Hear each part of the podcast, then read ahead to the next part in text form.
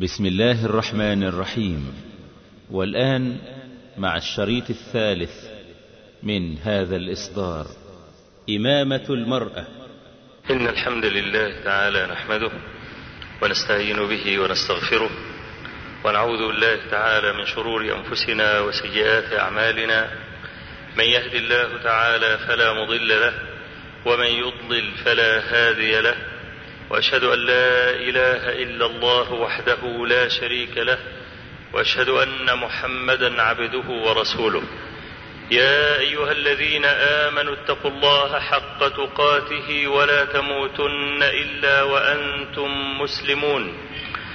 يا أيها الناس اتقوا ربكم الذي خلقكم من نفس واحدة وخلق منها زوجها وبث منهما رجالا كثيرا ونساء. واتقوا الله الذي تساءلون به والأرحام. إن الله كان عليكم رقيبا. يا أيها الذين آمنوا اتقوا الله وقولوا قولا سديدا. يصلح لكم أعمالكم ويغفر لكم ذنوبكم. ومن يطع الله ورسوله فقد فاز فوزا عظيما.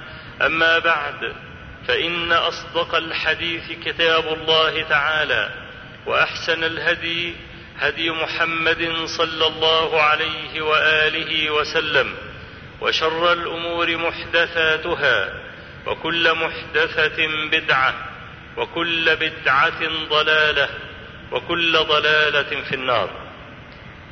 فإن نصوص الوحي جميعا قرآنا وسنة عظمت خمسة أشياء سماها العلماء بالضرورات الخمس أي التي لا يستغني المرء قط عن واحدة منها. وقد أحاطها الشرع بسياج متين من الأوامر والنواهي. وعظمها غاية التعظيم حتى أن نصوص الوعيد ونصوص الإثابة كلها تنصب في النهاية لخدمة هذه الضرورات الخمس. أما هذه الضرورات فهي الدين والنفس والعقل والعرض والمال. دي اسمها الضرورات الخمس عند العلماء. الدين اللي هو العقيدة. أحاطها بسياج متين.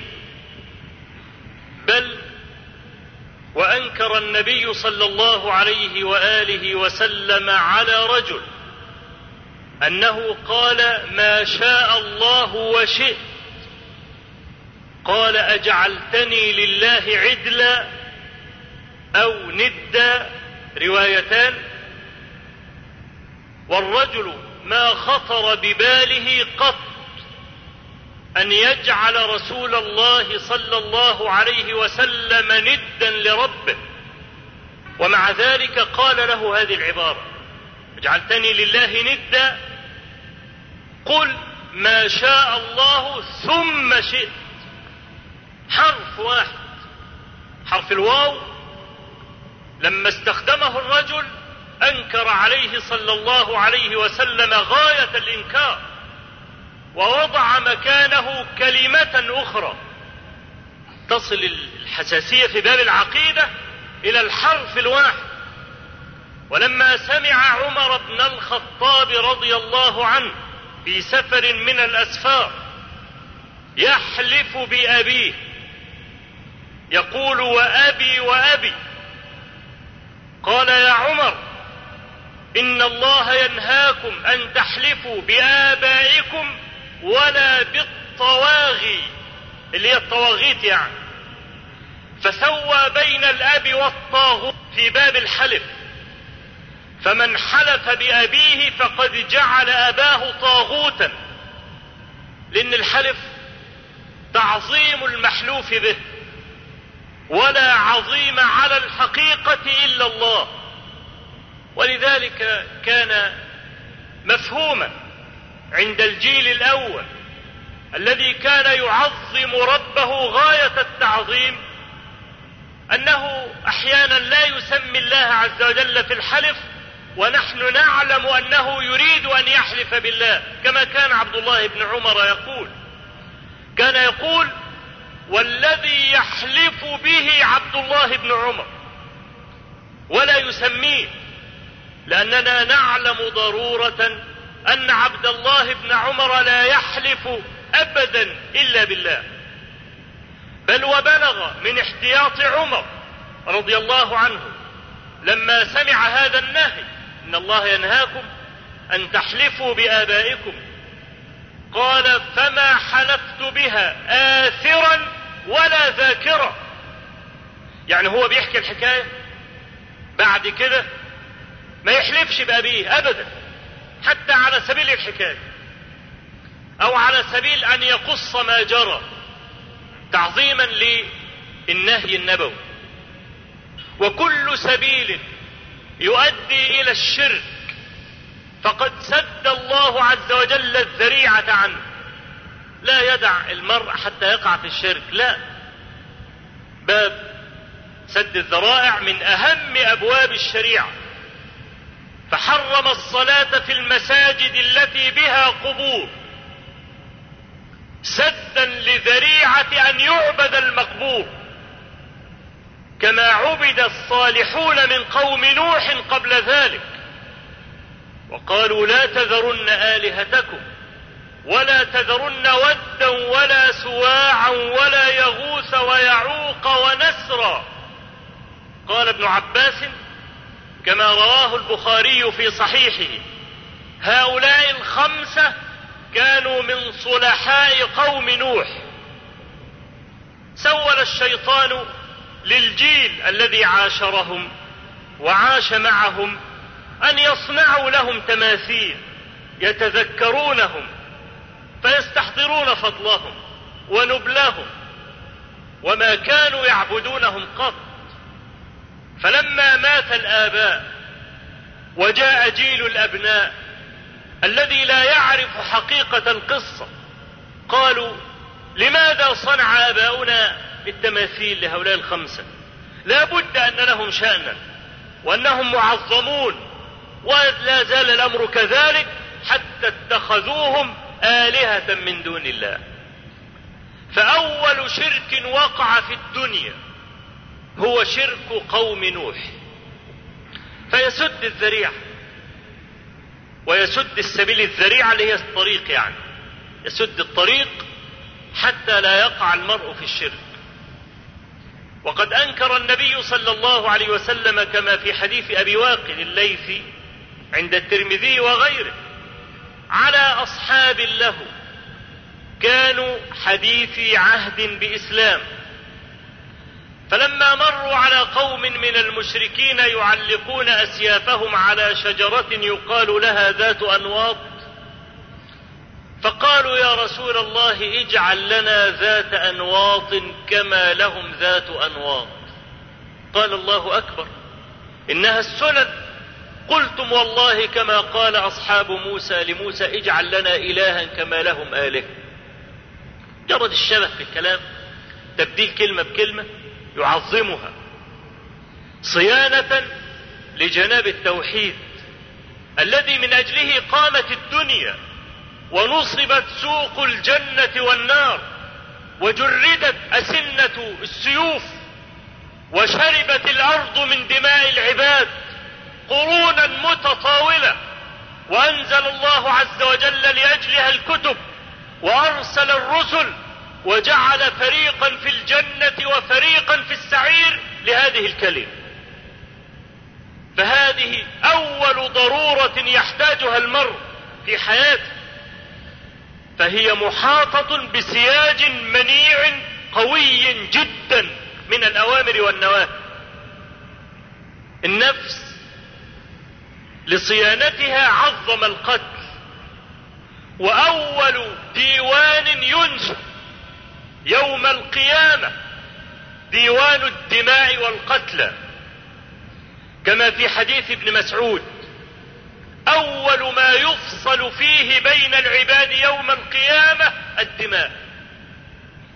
وقال صلى الله عليه وسلم يجيء المقتول يوم القيامة وقد وضع رأسه على يده يجر الجاني جرا يقول يا رب سله لم قتلني؟ وكان ابن عباس يذهب إلى أن قاتل المؤمن لا توبة له. وكذلك زيد بن ثابت. والمسألة فيها تفصيل. فعظم قتل المؤمن. وقد قال تعالى ومن يقتل مؤمنا متعمدا فجزاؤه جهنم. هذه واحدة. خالدا فيها. وغضب الله عليه ولعنه وأعد له عذابا عظيما. لا أم له. من يتورط في قتل مؤمن؟ المال. عظم المال والملكية الفردية. وجعل للمال عصمة. فلا يحل لأحد أن يأخذ مليمه من حق أحد إلا إذا كان له في ذلك حق. غير كده لا. وفي الصحيحين من حديث زيد بن خالد الجهني أن رجلا سأل النبي صلى الله عليه وسلم عن ضالة الغنم. واحد ماشي وجد غنمة ضالة. تائهه فقال هي لك أو لأخيك أو للذئب. إما أن يعثر عليها صاحبها وإما أن تأخذها أنت كلقطة وإما أن يأكلها الذئب. اذا كانوا بيقول له خدها. فأنت أولى من الذئب. سئل عن اللقطة وجد مالا. قال عرف عفاصها ووكاءها. العفاص والوكاء زي المحفظة. محفظة بسوستة محفظة بحب مربوطة بحب. من جلد من حرير من قماش. عرفها سنة. فإن جاء صاحبها فادفعها إليه وإلا فاستمتع بها قال له فضالة الإبل فغضب واحمر وجهه وقال ما لك وله؟ معها سقاؤها وحذاؤها حتى يلقاها ربها لماذا غضب؟ لأن الأصل في أموال الناس العصمة لا يحل لأحد أن يتناول من حق أحد شيئا إلا بإذن. أو إلا كان أن يكون صاحب حق. فالجمل لمن ده يستطيع أن يصارع الوحوش ويستطيع أن يجري ويفلت ويستطيع أن يظل خمسة عشر يوما في الصحراء بلا أكل ولا شرب. فإذا كان أمره كذلك تسأل عنه ليه؟ وهو ليس من مالك. لذلك غضب لأجل هذا المعنى. أصل في أموال الناس العصم حتى في الزكاة. قال صلى الله عليه وسلم وهو يوصي معاذ بن جبل لما أرسله إلى اليمن قال فإنهم أجابوك لذلك في الصلاة يعني ودخلنا في الزكاة فأعلمهم أن الله عز وجل افترض عليهم صدقة من أموالهم تؤدى إلى فقرائهم والزكاة واجبة. لكنه أوصاه فقال له وإياك وكرائم أموالهم واتق دعوة المظلوم فإنه ليس بينها وبين الله حجاب. فلما قرن واتق دعوة المظلوم بقوله وإياك وكرائم أموالهم علمنا أن الرجل إذا ذهب ليجبي الزكوات المفروضة فإنه لا يحل له أن يجبر صاحب المال على إخراج كريم ماله. وإن المسألة دي متروكة للديانة. وقد أوصانا ربنا عز وجل إذا تصدقنا ألا نضع خسيس المال في الصدقة. قال عز وجل ولا تيمموا الخبيث منه تنفقون. ولستم بآخذيه إلا أن تغمضوا فيه. يصل المسألة إلى هذا الحد. وقال صلى الله عليه وسلم لا يحل مال امرئ مسلم إلا عن طيب نفس منه. ده المال. العقل حرم علينا الخمر. وكل شيء فيه معنى الخمر. سواء بإسكار أو بإفتار كلاهما محرم. يا أيها الذين آمنوا إنما الخمر والميسر والأنصاب والأزلام رجس من عمل الشيطان فاجتنبوه. بقي العرض وهو موضوعنا. ونحن نتكلم عن إمامة المرأة أي امرأة في الدنيا لا بد أن تمت لرجل بسبب؟ يا تكون أمه يا أم أمه يا أم أم أمه وانت طالع. يا بنته يا بنت بنته وانت نازل. يا عمته يا خالته يا بنت عمته يا بنت خالته ربيبته وهي ابنة المرأة التي تزوجها والبنت دي من رجل آخر. كل امرأة في الدنيا هي عرض لرجل. والعرض لا يطهره إلا الدم. لأجل هذا احتاط الشرع غاية الاحتياط في الرمي بالزنا. لأن الزنا عار. ولا يصبر الحر على الرمي به أبدا. يموت ولا يقال له امرأتك زانية. لا يعير المرء بأن أباه كافر ولا مراته كافرة أبدا والد إبراهيم عليه السلام كان كافرا. ابن نوح وامرأته كلاهما كافر امرأة لوط كانت كافرة. ما يعير المرء أبدا بكفر واحد من أرحامه ولو كان من الأقربين إنما يعير بزنا أرحام. لأجل هذا أحيط هذا العرض بسياج منيع جدا. وأنا أفتش في النصوص في إطار مقاصد الشريعة.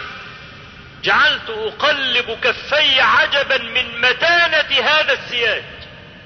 وأن الذين يتكلمون في تولية المرأة للقضاء وللدولة أهملوا هذا إهمالا كاملا.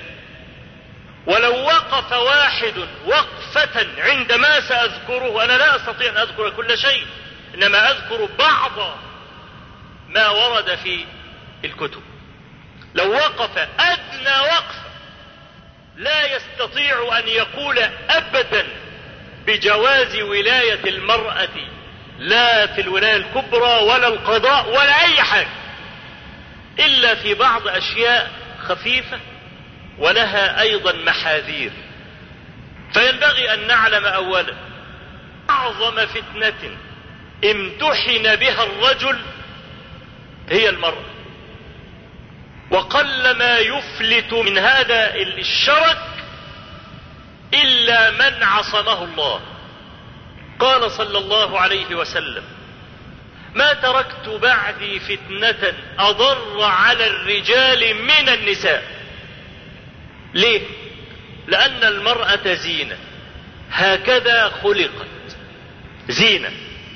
ثم ركب في الرجل الميل إليها وأنه إذا مال إليها سكر بغير خمر وفقد عقله ولبه.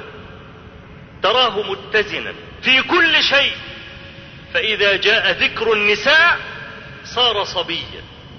قال صلى الله عليه وآله وسلم يا معشر النساء ما رأيت أغلب للب الرجل الحازم منكن. ووصف الرجل بأنه حازم والحازم هو الذي يأخذ بمجامع الأمور ولا يغلب لذلك سمي حازما.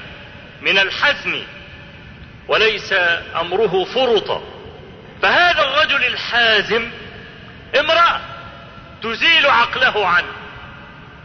ما رأيت أذهب للب الرجل الحازم منكن وها هو يوسف عليه السلام؟ الكريم ابن الكريم ابن الكريم ابن الكريم. عريق في الكرم. ضارب الجذور في النبل. لما ابتلي بامرأة العزيز قال لربه وقد خلع حوله وقوته وتبرأ منهما. قال وإلا تصرف عني كيدهن أصب إليهن وأكن من الجاهلين. أصب أي أميل من الصبوة أي يصير صبي تعرف يبكي إذا أراد الشيء. كل الأطفال كده إذا أراد شيئا يبكي. والبكاء ضعف عند الرجال. في مواطن الحزن والثلاثة الذين أغلقت عليهم الصخر. العلماء تنازعوا أيهم أفضل من الآخر. رجل الذي وقف بإناء اللبن وهو راعي غنم. راعي غنم رعاية الغنم دي أشغال شقة مؤبدة. تحتاج إلى صبر وحلم. وبعدين الراعي بيطلب مواضع المرعى. ما يعرفش المرعى فين يفضل ماشي ورا الغنم. يرجع آخر النهار لا يستطيع أن يقف على قدميه من التعب. وهو بيرعى الغنم لا يستطيع أن ينام حتى لا يأتي الذئب فيعدو عليه. أو تشرد الغنم منه يقعد يدور عليه يضيع يوم ونهار وليل. في البحث عنه. فلا بد أن يكون مستيقظا. في هذا اليوم لم يجد مرعى فضل ماشي ماشي ماشي بعدت عليه الشقة ورجع آخر الليل وجد أبويه نائمين. لم ينم ويستريحوا خلاص الفجر أشربهم. لا وقف كده عايز يرضي حاجة عنه. هو ده البر عنه إن لا يشرب أولادي قبل أبويه رجع متأخر الولاد بي بي عايشين على اللبن. الولاد يبكون تحت قدميه واللي ماسك في هدومه واللي ماسك في رجليه وعايز يشرب. لم يرق قلبه أبدا لبكاء ولد من أولاده. ووقف ولم تطاوعه نفسه أن يزعج والديه فيوقظهما فيقطع عليهما النوم. فوقف طول الليل. وهو المحتاج أن ينام ولو كغفوة طائر حتى يواصل السير غدا. فلما قام من تلقاء أنفسهما سقاهما ثم سقى الأولاد. الرجل الثاني صاحب المرأة بنت عمه يقول كنت أحبها كأشد ما يحب الرجال النساء. بيموت فيها. طارح نفسه تحت قدميه. لما يقعد منها مقعد الرجل من امرأته وأنا قلت لكم منذ قليل فتنة النساء تجعل المرأة سكران بغير خمر. يبقى زي المسطور معرفش إيه اللي بيحصل؟ خالص. النبي عليه الصلاة والسلام يقول إن المرأة تقبل في صورة شيطان وتدبر في صورة شيطان. سلم ما تستبد به الشهوة يرى أقبح امرأة أجمل امرأة.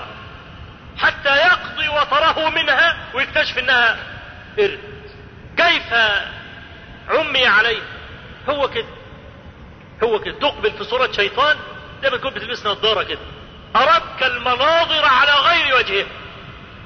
فده رجل يحب امرأة وحياته كلها أن يصل إليه أمنيته كلها يصل إليه. وقد ظفر. ويقعد منها مقعد الرجل من امرأته تمثل كلمة واحدة بس.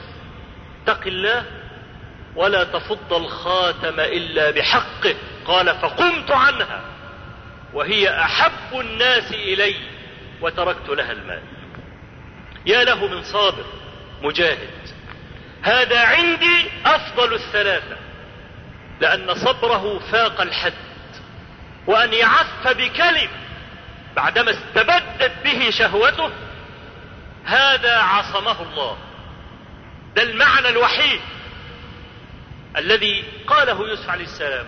وإلا تصرف عني كيدهن أصب إليهن وأكن من الجاهلين. والمرأة من حبائل الشيطان وفخوخه فتش عن جرائم القتل والسرقة وكل شيء تجد وراءه النساء.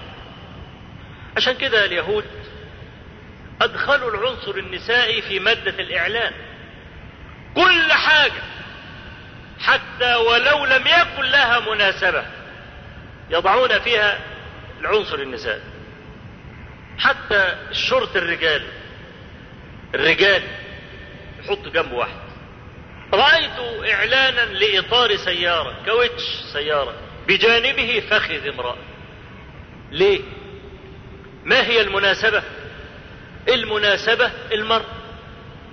النهاردة الإصلاحات التي يزعم الكافرون أنها إصلاحات وبيجبروا بلاد المسلمين عليها. تسعين بالمئة منها تخص المرء. فقيات الجهات الاقتصادية اللي بتعم العالم أساسها المرأة. لأن كل حضارة سقطت أحد أسباب سقوطها الرئيسة المرأة. لأن هذا حصل احتياط شديد. من قبل الشرع فيما يتعلق بالمرأة وزينتها وخروجها وسفرها واختلاطها إلى آخر أمورها. كل أمر من هذه الأمور له نصوص زاجرة وفي عقاب وثواب. إذا لم ينظر المرء ابتداء بهذه النظرة لا يصل أبدا إلى مقاصد الشريعة. إنما نزلت الشريعة لإصلاح حال العباد وتقريبهم من ربهم. فولاية المرأة دي لم يقل بها مخلوق قط. أنا بقول قط أهو. سيبك من الانصاص. ما لهمش قيمة. عمال يجعجعوا في كل مكان. لما أقول لم يقل به قائل يعني محترم. إمام يعني. نقل ابن حزم في كتاب الفصل في الملل والنحل عن جميع فرق أهل القبلة الثلاثة وسبعين. مش أهل السنة بس. قال ولا يوجد في جميع فرق أهل القبلة أحد قال بجواز ولاية المرأة. إنما يقول بها عبيد النسوان. بس. والمخنثون. بس. والبغوي أبو الحسين نقل في كتاب شرح السنة الاتفاق أنه لا يجوز أن تتولى المرأة الولاية العامة لأن الولاية العامة فيها القيام بأمر الجهاد والإعداد والكلام ولا يجوز لها أن تكون قاضية لأن القضاء فيه ملابسة الخصوم. والمناقشة معاهم والمرأة لا يجوز لها أن تبرز للرجال فلذلك لا يصح لها أن تكون قاضية. خلاص انتهينا من المسألتين دول لأن فيهم في المسألتين إجماع. إجماع ولا يجوز خرق الإجماع. إلا عند من يقول بإجماع مثله يأتي بعده ودي مسألة فيها نزاع بين الأصوليين. أجمعت الأمة على شيء؟ هل يجوز نقض هذا الإجماع؟ بعض العلماء قال لك لو جاء إجماع بعده ينقضه. والكلام ده فيه نظر. ولو سلمنا به فيستحيل أن يتحقق الإجماع. يبقى هننتهي من المسألتين دول وننظر بقى في بقية الكلام عن مقاصد الشريعة وحنصل في نهاية الأمر إلى حكم الشرع في أن تصلي المرأة إماما بالرجال أو أن تخطب الجمعة. أقول قولي هذا وأستغفر الله العظيم لي الحمد لله رب العالمين له الحمد الحسن والثناء الجميل وأشهد أن لا إله إلا الله وحده لا شريك له. يقول الحق وهو يهدي السبيل. وأشهد أن محمدا عبده ورسوله صلى الله عليه وعلى آله وصحبه وسلم. أذكر أيضا من موانع أن تتقدم المرأة الرجل. قول الله تبارك وتعالى الرجال قوامون على النساء بما فضل الله بعضهم على بعض. رجل أفضل من المرأة في أمور. وقال تعالى وللرجال عليهن درجة. ومسألة الإمامة دي من مسائل الفضل والكمال. فإذا كان الله عز وجل فضل الرجال على النساء ورفع الرجال درجة فمن المستحيل على فهم فاهم أن يقول إن المرأة تتقدم الرجل والإمامة داخلة في باب الكمالات. وهي أنقص من الرجل. تعرف الفضل ده؟ هذا الترتيب له أثر شرعي فالمرأة على نصف الرجل في خمسة أشياء. في الميراث والشهادة والدية والعتق والعقيقة المرأة على نصف الرجل في هذه الخمسة. فقوله عز وجل وللرجال عليهن درجة. داخل فيها هذا الفرق. أضف إلى ذلك أن النساء كما كانت العرب تقول لحم على وضم إلا ما ذب عنه. تعرف الوضم؟ القرمة بتاع الجزار اللي بقطع عليها اللحم. فالمرأة زي حتة اللحمة اللي محطوطة على القرمة أنت داخل عند الجزار اديني كيلو لحمة. يقول لك لا. طبعا لا. سيعطيك. اذا معنى لحم على وضم أنها مشاع. إلا ما ذب عنه. لما تدافع عنه وتحيط بسياج هو ده اللي ما فيش حد يعرف ياخده لكن هم في الأصل كده. لحم على وضم. ضعاف. فأنا والله متعجب من قول بعض الفقهاء أنه يجوز للمرأة أن تذهب إلى الحج برفقة نساء صالحات. وده شيء عجيب والله. يقول لك أصلهم كلهم مع بعض بيعملوا كتيبة. هيبقى فيه أمن وأمان. لا ده أنا عايز أقول أن ذئبا واحدا يفرق زريبة غنم. ضعيفة على ضعيفة على ضعيفة قليلات الحيلة. لو طلع عليهم وهم مئة امرأة قاطع طريق المذهب النسائي في الولولة. ده اللي يعرف يعملوه بس. لكن من الذي يستطيع أن يحتفظ برباطة جأشه وسلامة عقله ويفكر ويروح ويجي ويكر ويفر؟ هو الرجل بس. لأجل هذا أخذ النبي صلى الله عليه وسلم الميثاق على النساء وأخذ البيعة عليهن ألا ينحن على ميت. وما قالش الكلام ده للرجال؟ ده الرجل ده هو اللي بيتولى تغسيله وتكفينه ودفنه. إنما المرأة قليلة الصبر كثيرة الجزع. مع أي مصيبة تفقد رشدها. ما تعرفش تعمل إيه. ممكن يكون ابنها بيموت إيده اتقطعت صبعه اتقطع تقف تعيط جنبه بس. ما تعرفش تعمل حاجة. لأجل هذا جعل الله عز وجل القوامة بيد الرجل. وعندنا في الصحيحين حديث ابن عباس رضي الله عنهما. قال صلى الله عليه وسلم شوف الكلام واضح لا تسافر امرأة إلا مع ذي محرم منها. ولا يدخل رجل على امرأة إلا ومعها محرم منها. فقال رجل يا رسول الله إني اكتتبت في جيش كذا وكذا في جهاد في غزو وامرأتي تريد الحج قال اذهب فحج مع امرأتك. وخليه يسيب الغزو انت تعرف لو هو ترك الجيش من تلقاء نفسه وقع في كبيرة من الكبائر. من الموبقات السبع اللي هي الفرار يوم الزحف. فيخلي يترك الجهاد ويحج مع امرأته.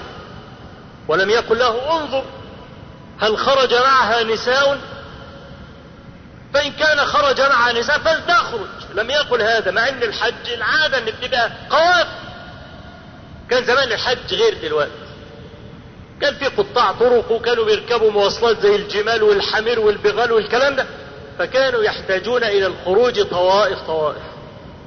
عشان ما فيش حد يموت وينقطع ويتوه في الصحراء. كلهم يخدموا بعض. فالعادة إن المرأة كانت هتطلع مع ناس. ومع ذلك لم يكن له هذا إنما قال اترك الغزو وحج مع امرأتك. امرأة تمنع من السفر وحدها وتمنع أن يدخل عليها رجل أجنبي لأنها زينة وفتنة. دي تتقدم الرجل؟ وتصلي قدامه؟ ده يطلع إيه ده؟ هذا كله مناقض لمقاصد الشريعة وهي صيانة العرض. قولوا قولي هذا وأستغفر الله العظيم لي ولكم. اللهم اغفر لنا ذنوبنا إسرافنا في أمرنا وثبت أقدامنا وانصرنا على القوم الكافرين. اللهم اجعل الحياة زيادة لنا في كل خير واجعل الموت راحة لنا من كل شر. اللهم قنا الفتن ما ظهر منها وما بطن. اللهم لا تجعل الدنيا أكبر همنا ولا مبلغ علمنا ولا تجعل مصيبتنا في ديننا. ولا تسلط علينا بذنوبنا من لا يخافك ولا يرحمنا. رب آت نفوسنا تقواها وزكها أنت خير من زكاها. أنت وليها ومولاها. اللهم اغفر لنا هزلنا وجدنا وخطأنا وعمدنا وكل ذلك عندنا. أخي الكريم تتمة هذه المادة على الشريط التالي.